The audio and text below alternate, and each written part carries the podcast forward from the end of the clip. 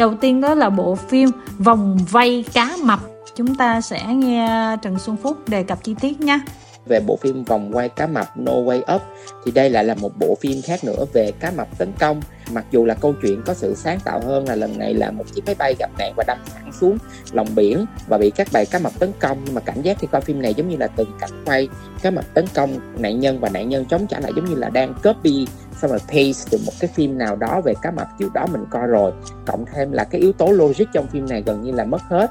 Cuối cùng thì cái kịch tính nó cũng thiếu kịch tính mà kịch bản thì nó cũng lỏng lẻo. Diễn xuất thì mạnh ai nấy diễn và đều là những diễn viên không mấy tên tuổi và nó tạo thành một cái tổ hợp của một bộ phim, kiểu xem nó vẫn giải trí nhưng mà nó không có sự đặc biệt và cái chất lượng của bộ phim cũng nằm ở mức khá thấp.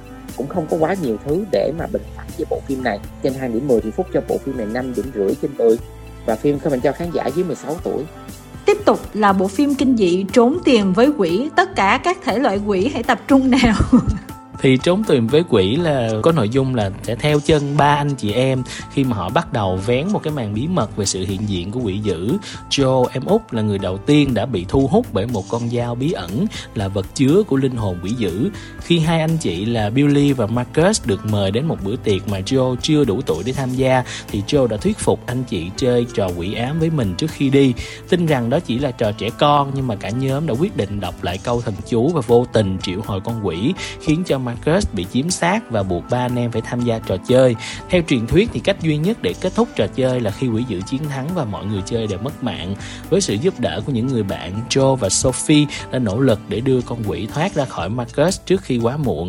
Trốn tìm với quỷ sẽ khám phá những tổn thương giữa những người thân và sức mạnh khi đoàn kết về bên nhau như một gia đình nói chung là nội dung nghe thì cũng có nhiều lớp lan nhưng mà nó không có gọi là có nhiều cái mới lắm mà nó sẽ thiên về những cái trò dân gian. Nghe nội dung thì nó là kiểu trò chơi dân gian và liên quan đến trẻ em.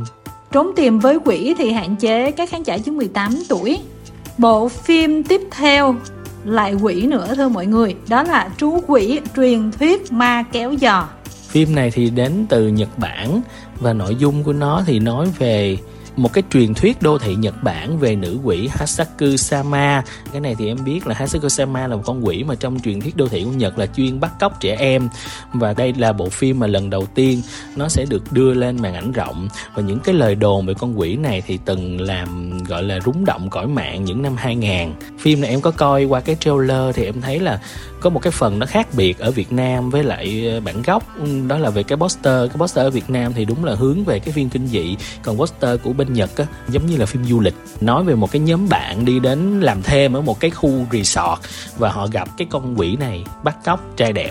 Hình như phúc có xem bộ phim này á cho nên là chúng ta sẽ nghe trần xuân phúc đề cập chi tiết.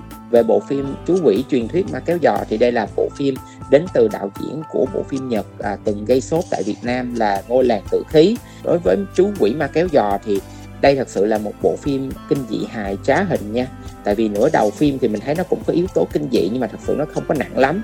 Mà nó làm cũng khá là dịu và nhẹ, nó mang màu sắc thriller fantasy nhiều hơn là màu sắc kinh dị.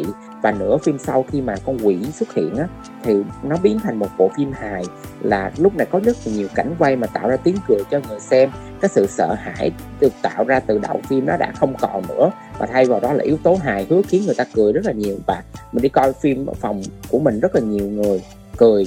Không phải là nó cười nhảm đâu, nhưng mà phim này là con quỷ nó làm rất là duyên. Nó duyên từ cái tạo hình rất là fashionista cho tới cái cách mà con quỷ này tiếp cận với các nạn nhân, xong rồi đua với lại xe của nạn nhân, xong rồi làm mấy cái cú mà chờ ở ngoài cửa sổ vô. Thì nó giống như là phim hài á, nhưng mà coi thì khá là duyên dáng và nó không bị phô.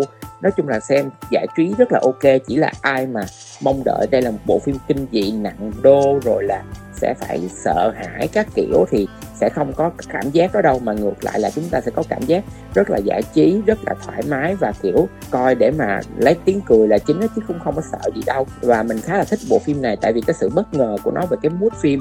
Và trên 2 điểm 10 thì Phúc cho bộ phim này à, 6 điểm rưỡi trên 10 và phim không dành cho khán giả dưới 16 tuổi và tiếp theo nữa, đó là một bộ phim hoạt hình mang tên là Ca Thác và Sứ Mệnh Đại Dương. Ừ, nói chung là nếu mà trong tuần này có một phim kinh dị về cá mập thì cũng có một phim về à, các loại cá dưới biển nhưng là phim hoạt hình. Đó là bộ phim này. Nội dung nói về trong khi các bạn đồng trang lứa đều đã chuyển sang màu trắng thì chú cá voi cá tắc vẫn còn nhỏ bé và xám xịt. Và để chứng minh rằng mình đã trưởng thành và thực hiện ước nguyện cuối cùng của người bà yêu quý cá tắc đã khởi hành chuyến hành trình đầy nguy hiểm đến với Reynolds trong chuyến đi cậu đã học được nhiều bài học quý giá và trở thành một chú cá voi dũng cảm kia là phim kinh dị cá mập còn đây là phim hoạt hình cá voi Bên cạnh các bộ phim vừa đề cập thì à, tuần này ngoài rạp thì chiếu lại một số bộ phim như là Oppenheimer. Phim này gom đề cử Oscar khá là nhiều đó mọi người cho nên ai mà thích cái trường phái mà phim nghệ thuật rồi này kia phải ra xem lại nhé. Quý công tử của Hàn Quốc có anh Kim Sun Ho này cũng chiếu lại. Thì à, một số người nói rằng là phim này ok trên uh, các page rồi các kênh TikTok nhiều người cũng khen nhưng mà cũng có nhiều người thấy là không hay lắm. Chính là em là cảm thấy nó không hay. Nhiều người nói không phải mình thọ. Nhưng mà tóm lại á đây cũng được xem là tác phẩm điện ảnh mà thành công của Kim Sinh Ho luôn. Và nghe nói là sau cái bộ phim này là ông đạo diễn mời anh chàng này đóng tiếp bộ phim nữa đó họ đúng là một cái bộ phim nữa cũng có đạo diễn này và Kim Sơn Ho cũng đóng luôn. Quay rồi luôn. Năm 2024 này có lẽ là sau Tết thì mọi người sẽ có cơ hội gặp Kim Sơn Ho tại Việt Nam tại vì sẽ có fan meeting. Nhưng mà cái giá vé rất là chát luôn đó. Kim Thanh thì chắc chắn không có mua vé để xem rồi tại vì mắc quá chờ ai tặng vé đi xem. Thọ đi không? Tất nhiên là không rồi giờ ai tặng em cũng không đi nha. Ai tặng em không đi em đưa vé lại chị đi nhưng chị quay tiktok và một bộ phim chiếu lại nữa là bộ phim thanh âm tình đầu phim mà nói chung là cũng hơi à, xuyên không thì cũng không đúng mà là thế giới của quá khứ kết nối với thế giới hiện tại thông qua một không phải cái chiếc điện thoại hay mà là cái gì hả? Một cái radio. Kiểu như vậy đó. Thì có do Jingu á là anh chàng đóng ở trong uh, khách sạn ánh trăng đó Hotel de Luna đó. Một bộ phim nó cũng nhẹ nhàng thôi nhưng mà Kim Thanh cũng khá là thích với Oppenheimer thì hạn chế các khán giả dưới 18 tuổi, Quý công tử cũng vậy, còn à, Thanh âm tình đầu thì hạn chế các khán giả dưới 13 tuổi.